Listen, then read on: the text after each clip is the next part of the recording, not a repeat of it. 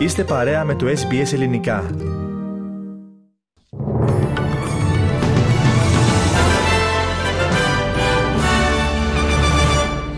Οι ειδήσεις μας αναλυτικά. Η Ομοσπονδιακή Κυβέρνηση αισιοδοξεί ότι θα μπορέσει να κάμψει και τις τελευταίες αντιστάσεις δύο ανεξάρτητων γερουσιαστών, προκειμένου να περάσει από το Κοινοβούλιο τις αλλαγές που προωθεί στο νομικό πλαίσιο των εργασιακών σχέσεων. Συγκεκριμένα, το νομοσχέδιο προβλέπει την αλλαγή του ορισμού της περιστασιακής απασχόλησης, casual work, την αύξηση των προστατευτικών μέτρων για τους λεγόμενους κατά παραγγελία εργαζομένους, gig workers, τη δυνατότητα των εργαζομένων να αρνούνται εκτός εργασιακού ωραρίου, δίχως επιπτώσεις να δεχτούν από τους εργοδότες τηλεφωνήματα ή email. Προκειμένου να περάσει το νομοσχέδιο, χρειάζεται την υποστήριξη και δύο ανεξάρτητων γερουσιαστών, του David Pocock και της Τζάκη Λάμπη. Και οι δύο εκφράζουν επιφυλάξεις ως προς τις προωθούμενες αλλαγές, με την κυρία Λάμπη να σημειώνει ότι η επιχειρηματικότητα δεν έχει ανάγκη από περισσότερες κυβερνητικές παρεμβάσεις και γραφειοκρατία. Businesses themselves are doing it really tough out there, and I don't see that getting any better um, throughout the year. And I just think, you know, for somebody or a party that comes out and says we want to lessen red tape, um, I think that quite some parts of this bill. Περισσότερα όμως για το θέμα αμέσως μετά το δελτίο. Ο Πρωθυπουργός Αντώνη Αλμπανίζη υποστήριξε ότι η πλειονότητα των εργαζομένων γυναικών θα ωφεληθούν από τις αλλαγές που προωθεί η κυβέρνηση στη φορολόγηση και πιο συγκεκριμένα στις περικοπές φόρων τρίτου σταδίου. Ο κ. Αλμπανίζη βρέθηκε σήμερα το πρωί στην Αδελαίδα σε εκδήλωση που διοργανώθηκε από οργάνωση των Ηνωμένων Εθνών για την ισότητα των δύο φύλων. Οι δηλώσεις του Πρωθυπουργού ακολουθούν την ανακοίνωση από την αξιωματική αντιπολίτευση ότι θα υποστηρίξει τις κυβερνητικές αλλαγές, καταθέτοντας όμως και τις δικές της τροποποιήσεις. Ο κύριος Αλμπανίζη είπε ότι σε μεγάλο βαθμό η απόφαση της κυβέρνησης επηρεάστηκε από τον θετικό αντίκτυπο αυτών των αλλαγών στις εργαζόμενες γυναίκες. Part of our process of agreeing to put forward legislation on tax changes to make sure that people weren't left behind is focused on Παραμένουμε στην Αυστραλιανή επικαιρότητα. Η κυβέρνηση δεν θα καταφέρει να κλείσει το χάσμα μεταξύ ηθαγενών και μη ηθαγενών Αυστραλών εάν δεν αλλάξει ριζικά την προσέγγιση της ως προς το θέμα. Αυτό είναι ένα από τα συμπεράσματα της σχετικής έκθεσης της Επιτροπής Παραγωγικότητας. Η Συμφωνία για το κλείσιμο του χάσματος επιχειρεί να αντιμετωπίσει τις ανισότητες που αντιμετωπίζουν οι αβορήγινες και οι νησιώτες του στενού τόρες. Η Επιτροπή έχει προχωρήσει σε τέσσερις βασικές συζητήσεις, μεταξύ αυτών τον διαμοιρασμό εξουσίας και λήψης αποφάσεων μεταξύ κυβερνητικών υπηρεσιών και κοινοτήτων πρώτων εθνών, την αύξηση της λογοδοσίας των αρμόδιων κρατικών οργάνων και την επανεξέταση του τρόπου λειτουργίας τους και της νοοτροπίας τους. Αποκλεισμό των εθνικών οδών και κάθοδο με τα τρακτέρ τους στην Αθήνα αποφάσισαν γεωργοί, κτηνοτρόφοι και μελισσοκόμοι από 55 μπλόκα και 70 συνεταιρισμούς στην πανελλαδική σύσκεψη της Νίκαιας. Οι αγρότες ζητούν άμεση συνάντηση με τον Πρωθυπουργό για την ικανοποίηση των ετοιμάτων τους. Δίνουν μάλιστα προθεσμία μέχρι και το βράδυ της Πέμπτης για να πάρουν απαντήσεις στα αιτήματά τους, όπως είπε ο πρόεδρος της Ομοσπονδίας Αγροτικών Συλλόγων Λάρισας, Ρίζος Μαρούδας. Η Ελλάδα πρέπει να, γυρίσει, να γεμίσει μπλόκα και τραχτέρ και αν δεν υπάρχει ουσιαστική απάντηση όλα αυτά τα ρεάκια θα γίνουν ένα ποτάμι που θα πάει στην Αθήνα και θα πλημμυρίσει την πρωτεύουσα. Η κυβέρνηση από την πλευρά της διαστόματος του Υπουργού Αγροτικής Ανάπτυξης Λευτέρη Αυγενάκη υποστηρίζει ότι είναι απολύτως ανοιχτή στο διάλογο. Η κυβέρνηση είναι ανοιχτή στο διάλογο μαζί τους. Σε όλους τους τόνους και όλα τα επίπεδα έχουμε ξεκαθαρίσει ότι η ενίσχυση του πρωτοεινού τομέα και η επίλυση των προβλημάτων του κλάδου αποτελεί προτεραιότητά μας. Γνωρίζουμε ότι πολλά από τα προβλήματα αυτά, λόγω της κλιματικής κρίσης και ενεργειακής κρίσης, έχουν ενταθεί. Εδώ είμαστε. Εδώ είμαστε για να τα συζητήσουμε και να λάβουμε ρεαλιστικές αποφάσεις μαζί. Τα αιτήματα των αγροτών είναι αφορολόγητο αγροτικό πετρέλαιο, 7 λεπτά η κιλοβατόρα στο ρεύμα, επιδότηση σε εφόδια και ζωοτροφές, επαναδιαπραγμάτευση της νέας κοινής αγροτικής πολιτικής της Ευρωπαϊκής Ένωσης, γνωστής και ως ΚΑΠ, αποζημιώσεις στο 100% και αναπλήρωση χαμένου εισοδήματος και τέλος όχι στις παράνομες ελληνοποιήσεις προϊόντων. Εν τω μεταξύ, αντιμέτωπες με αγροτικές κινητοποίησεις παραμένουν πολλές ευρωπαϊκές χώρες.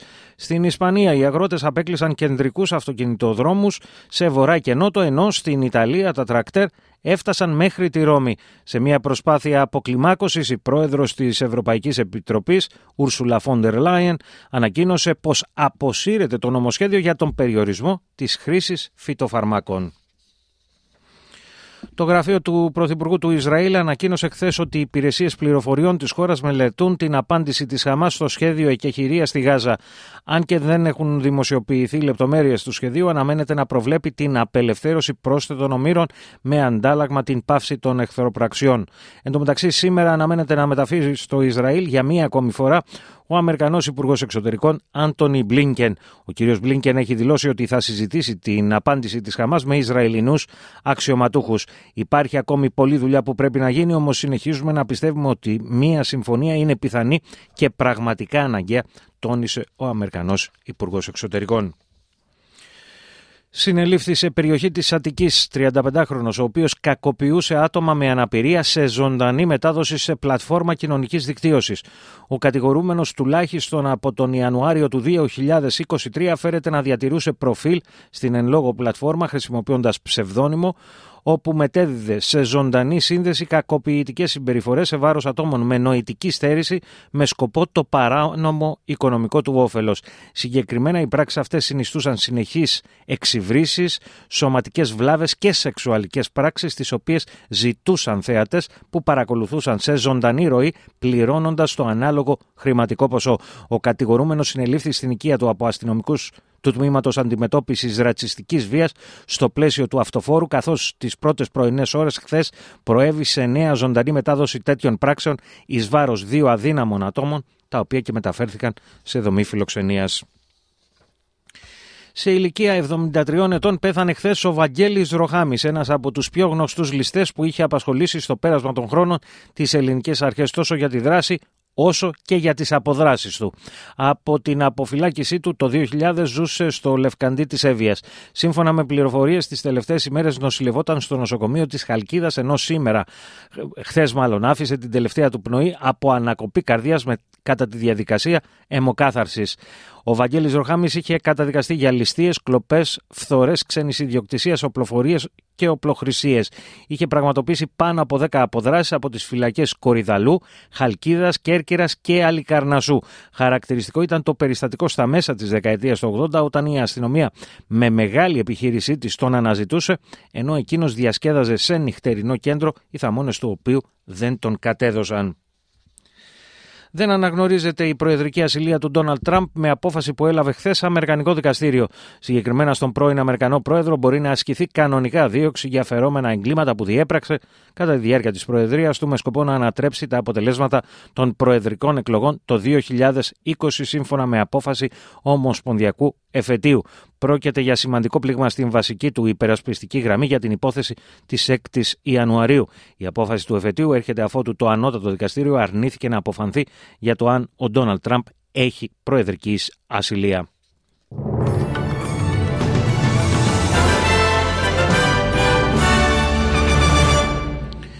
Μία ματιά στις συναλλαγματικές ισοτιμίες. Ένα δολάριο Αυστραλίας ισοδυναμεί με 60,67 λεπτά του ευρώ και 65,26 cents Ηνωμένων Πολιτειών. Στην αθλητική ενημέρωση τώρα, δεύτερο μετάλλιο για τα ελληνικά χρώματα στο Παγκόσμιο Πρωτάθλημα Υγρού Στίβου που πραγματοποιείται στην πρωτεύουσα του Κατάρ, Ντόχα. Η Ευαγγελία Πλατανιώτη, μετά το χρυσό που κατέκτησε στο τεχνικό πρόγραμμα του Σόλο το περασμένο Σάββατο, πήρε και το αργυρό στο ελεύθερο πρόγραμμα. Η Ελληνίδα πρωταθλήτρια συνολικά μετράει τέσσερα παγκόσμια μετάλλια στην καριέρα της, όσα έχει συνολικά η Ελλάδα στην καλλιτεχνική κολύμβηση στην ιστορία της διοργάνωσης. Στο ποδόσφαιρο και το Αυστραλιανό πρωτάθλημα της A-League, στη χθεσινή τους αναμέτρηση Wellington και Central Coast αναδείχθηκαν ισόπαλες με 0-0. Τέλος, στην Κύπρο, στο πρωτάθλημα πρώτης κατηγορίας, είχαμε τα εξής αποτελέσματα. Καρμιώτησα ΑΕ Λεμεσού 1-3 και Νέα Σαλαμίνα Άρης Λεμεσού 0-3.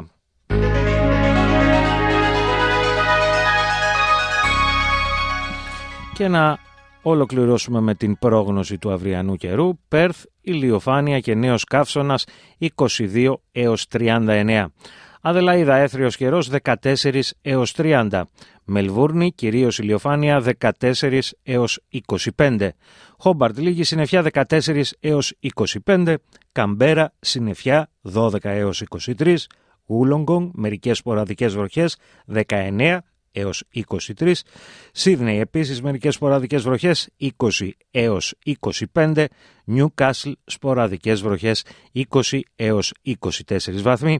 Βρισβάνη μερικές σποραδικές βροχές 23 έως 31 βαθμοί. Κένς επίσης μερικές σποραδικές βροχές 25 έως 32. Ντάρουιν και εδώ μερικές σποραδικές βροχές 24 έως 31 βαθμοί. Στην Αθήνα για σήμερα προβλέπεται κυρίως ηλιοφάνεια ενώ η θερμοκρασία θα κυμανθεί από 10 έως 19 βαθμούς και στη Λευκοσία σήμερα αναμένεται έθριος καιρός με τη θερμοκρασία να κυμαίνεται από 7 έως 21 βαθμούς Κελσίου. Σε αυτό το σημείο, κυρίες και κύριοι, ολοκληρώθηκε το αναλυτικό δελτίο ειδήσεων του ελληνικού προγράμματος της ραδιοφωνίας SPS, το οποίο επιμελήθηκε και εκφώνησε ο Αλέξανδρος Λογοθέτης. Εσείς όμως δεν αλλάζετε συχνότητα, καθώς μετά τα σύντομα διαφημιστικά μηνύματα, στη ραδιοφωνική συντροφιά σας επανέρχεται ο Πάνος Αποστόλου με την παρουσίαση ενός πλούσιου και ποικίλου προγράμματος.